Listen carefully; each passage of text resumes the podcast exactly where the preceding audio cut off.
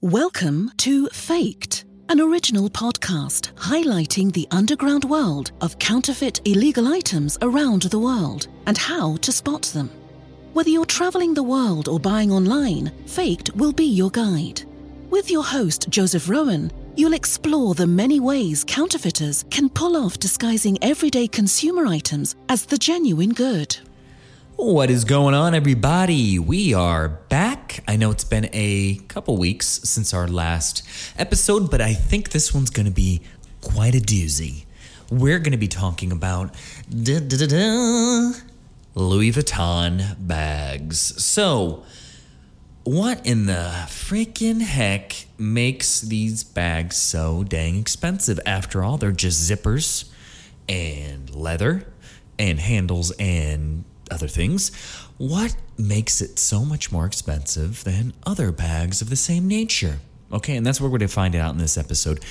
And if you had purchased one, maybe from a less than reputable source, you may have gotten lucky or you may have a fake on your hands. And that's where we're going to be kind of going through here is what signifies uh, you know, a class A bag versus, you know, the bag next door. So, First off, what we always do is talk about what makes um, this company or product so expensive and how did it start? What is it? Maybe you're not super familiar what Louis Vuitton is. So let's get into this. So Louis Vuitton Malletier, commonly known as Louis Vuitton, um, or even by its initials LV, is a French fashion house and luxury goods company founded in 1854 by, you betcha, Louis Vuitton himself. So the label's LV monogram appears on most of its products, ranging from luxury trunks and leather goods to ready to wear shoes, watches, jewelry, accessories, sunglasses, books, pens, I think they have, napkins. I mean, they do everything. And and they do it correctly because everything you do get from them just feels better. I have a Louis Vuitton duffel bag that we I'm going to be talking about later um, which kind of makes me more uh, excited about this was because I had to find out whether it was real or not. I bought it through an estate sale, but here nor there, I will talk about that later. So, Louis Vuitton is one of the world's leading international fashion houses. It sells its products through standalone boutiques, lease departments uh, in high end department stores, and uh, through the e commerce section of its website. So, you don't really see a lot of Louis Vuitton storefronts because they are so particular about where they're going. Because, I mean, base for that pen I'd mentioned, 350 bucks. Like it's stupid expensive. So, not exactly uh, next to your target. So, for six consecutive years, uh, Louis Vuitton was named the world's most valuable luxury brand. Uh, its 2012 valuation was $25.9 billion. Uh, in 2013, the valuation of the brand was $28.4 billion with a revenue of 9.4 billion. So the company operates in 50 different countries with more than 460 stores worldwide. So it is very much a global market. And with the e commerce sector, it's just making it even more and more and more um, valuable to the market.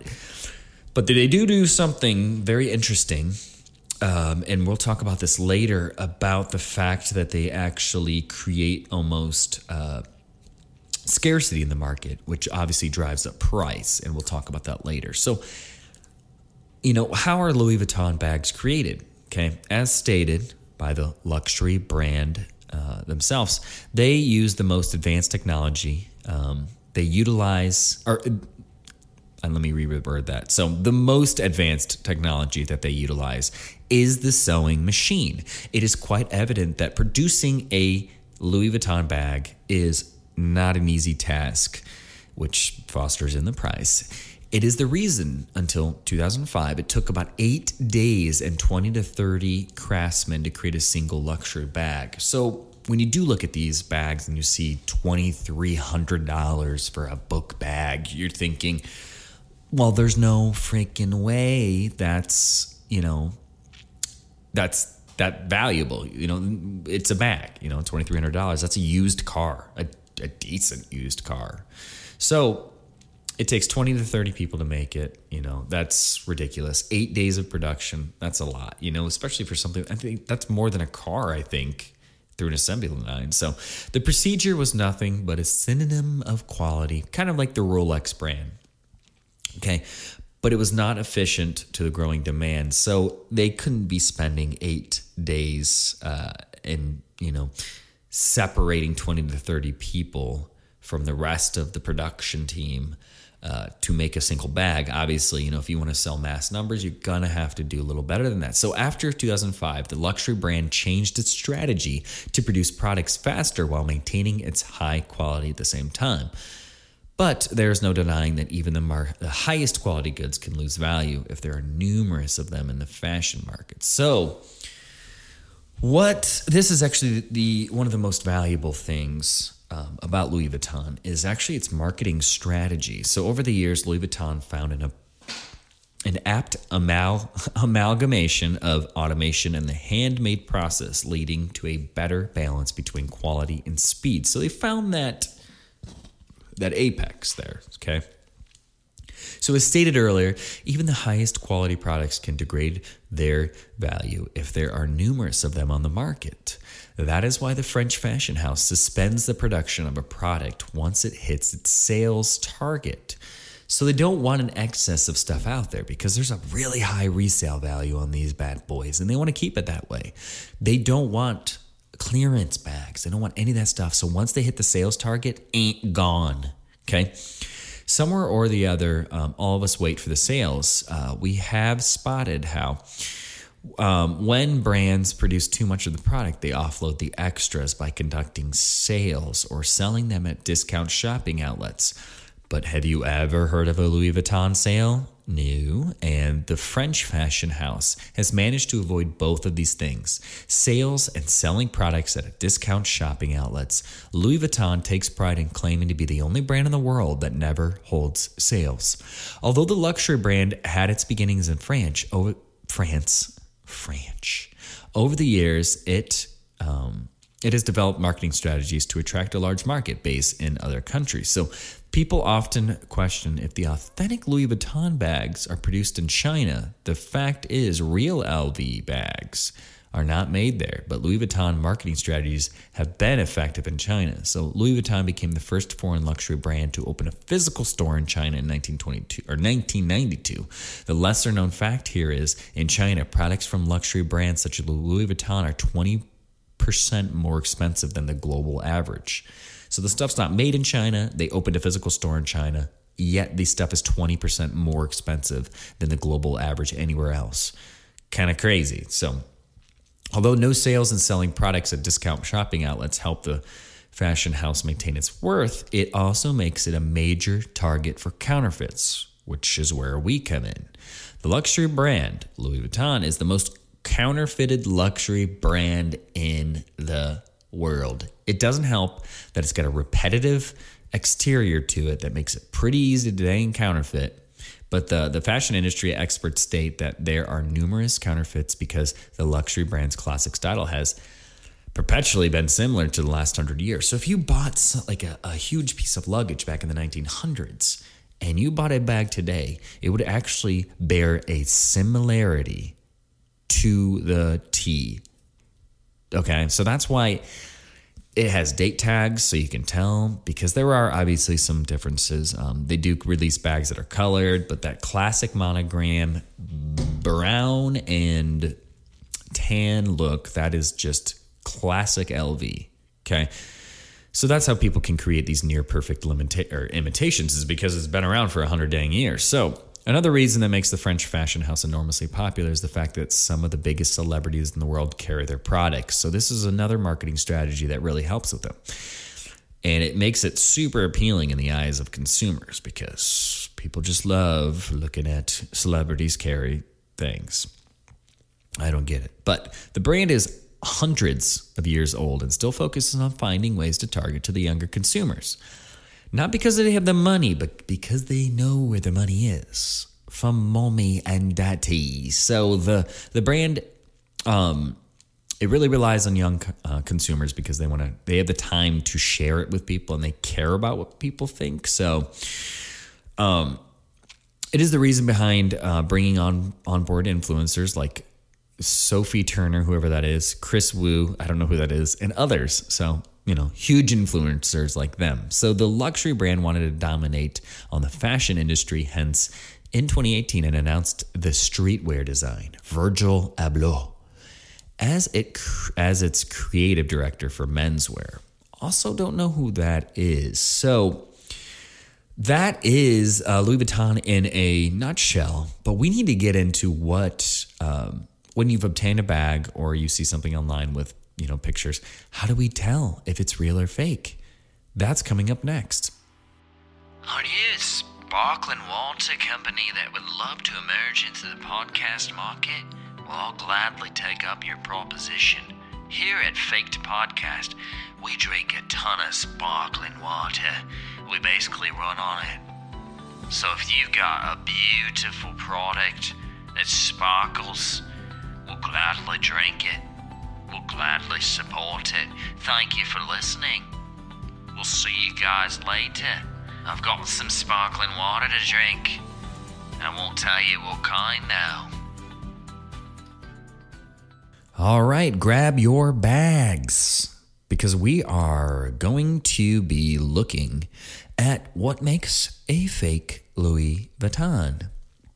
Okay, there's some real differences. They've been getting pretty dang good though. So, we need to do a in-depth study of this as we do everything. We need to we need to really determine what makes one of these real or fake because that's the difference between a $40 bag and a $4,000 bag. So that thing that you've got in front of you, let's check it over. First up, the most important thing, but um, also not the only thing you should consider is consider the logo. First incorporated more than a century ago in the hopes of staving off counterfeits, you can be sure that Louis Vuitton takes the greatest care with its presentation. There's no tilting of the logo, nor is there smudging, blurred edges, or greenish tints. The colors may be off in counterfeits, okay? Um, so you want to look at the monogram logo all over it. Um, but uh, they're not going to get the saturation and the color just perfect because that's something that's proprietary. You can get close and you're going to be printing them. So, however, specific uh, styles that are made with one continuous panel of canvas, um, such as a, the Speedy bag, will have upside down logos on one side. This will never occur, however, in the bags. Uh, in bags that made of two pieces of canvas connected in a seam at the base, kind of like the Neverfull monogram. Okay, so always be looking at the logo. That's a huge thing. So, next up, very important and a classic look. Check those handles and piping. Okay, so that is that tan handle slash, you know, the piping leather to the side of it. That's super important. Okay, the handles and the piping of a Louis Vuitton bag are constructed from vachetta leather, a natural toned cowhide that actually deepens to a rich honey color with age. As soon as they're exposed to air, they start to change color. Okay, and that's how the handles darken over time. A non authentic bag is not going to do that um, in the same way as an authentic bag. So if you're looking at a vintage bag with bright handles, move on. Okay, uh, Vuitton, founded in 1854, is not afraid of allowing the natural course of time to be reflected in its work. Okay, we should all be confident in the things we do that much. Um, you know, it's like them writing the Declaration of Independence on something super, you know, that's going to last. It was vellum, I think. Yeah, something that's going to last because it was an important document.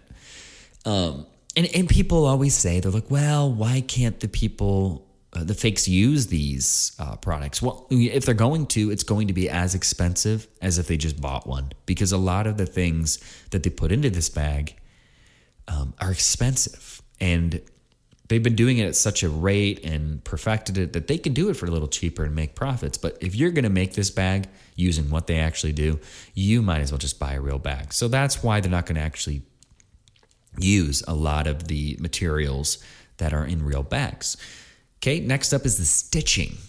Expect only perfection when it comes to the stitching on a Louis Vuitton bag. Anything less won't leave the workshop floor. And just what does perfection look like? The stitches are perfectly straight and perfectly even. The number of stitches will never change. For example, an authentic Louis Vuitton Alma, Speedy, and Neverfull bags, there will be five stitches across each of the tabs where the handles are secured. This is always the same, it never changes. Vuitton matches the number of stitches to the location. Rule of thumb perfection does not deviate. Okay. Next up, let's check out that hardware. Okay. This is going to be metal clasps, um, D links, all that kind of stuff. So often on a fake Louis Vuitton, the hardware just looks cheaper. Again, this is something that's been perfected over centuries, or not centuries, uh, decades. You know, so, you know, they have it perfected. The machinery is there. They're going to use the best metal. It's always going to be consistent. So, a real luxury bag provides a pleasure of touch that a factory in China or Vietnam simply just cannot reproduce. So, if the hardware is flimsy, hollow, or even plastic, which, you know, it does exist, the bag is certainly a fake. Likewise, examine the LV logo stamp on the Vuitton's hardware. Um, it's usually brass, golden brass, or like a, a silvery metal. Um, although uh, matte finishes do exist as well. So, whenever possible, ensure that the hardware on the bag you are considering is that of an actual Louis Vuitton bag by checking louisvuitton.com. So, you can always cross reference. And they do high definition pictures on there. And I think that's intentional so you can zoom in and just see the differences. Okay, next up is going to be lining. Okay, that's the interior of the bag and near the zippers and things like that. So, although Louis Vuitton may use different linings for different collections, monogram bags are generally lined in a brown, cotton, and Damier Ebene canvas bags are historically lined in red microfiber. So, it's going to be a little more softer to the touch. But if you're considering a specific bag, do your research. Pay attention to the details that counterfeiters often overlook or just cannot afford like finding out whether a particular lining was actually used in the year a bag was produced. Be smart, be vigilant, okay? For example, this year, the Neverfull monogram has a tan interior with thin brown stripes. You'll want to know this if 30 years from now you'll find yourself considering a vintage, you know, 2021 Neverfull monogram. So, finally, counterfeiters seem to believe that Louis Vuitton bags look best with brown or tan suede interiors. You'll see these often in knockoffs. So, fortunately, you'll never see brown or tan suede lining in a real Vuitton, as the company itself has never lined its bags with either of those. It's an easy way to identify a fake. So, Look at the brown or tan interior. That's a huge giveaway because that's a ton of surface area. That's huge. Okay. Next up is going to be that stamp. Um, this is actually really important because it's something really hard to fake, believe it or not. So, study the font Louis Vuitton uses to stamp its bags. One of the most notable details is the perfectly round and wide zero or O, not zero, but it looks like a zero because it's so wide. So, observe as well um, that the L has an especially short tail and that the two T's in Vuitton almost touch very close. Okay, they are so close uh, that it nearly looks like it makes one line. So, while counterfeiters have obviously gotten better at reproducing the font, it's still commonly like weird, and this is a mistake you can recognize if you're prepared. So, don't be thrown off if a bag is not made in France. Vuitton does not manufacture does manufacture in Spain, Germany, Italy, and even the United States. So don't be thrown if it does not say uh, made in France. It can say plenty of other things as well. Okay, next up is the amenities, okay, or the attachments.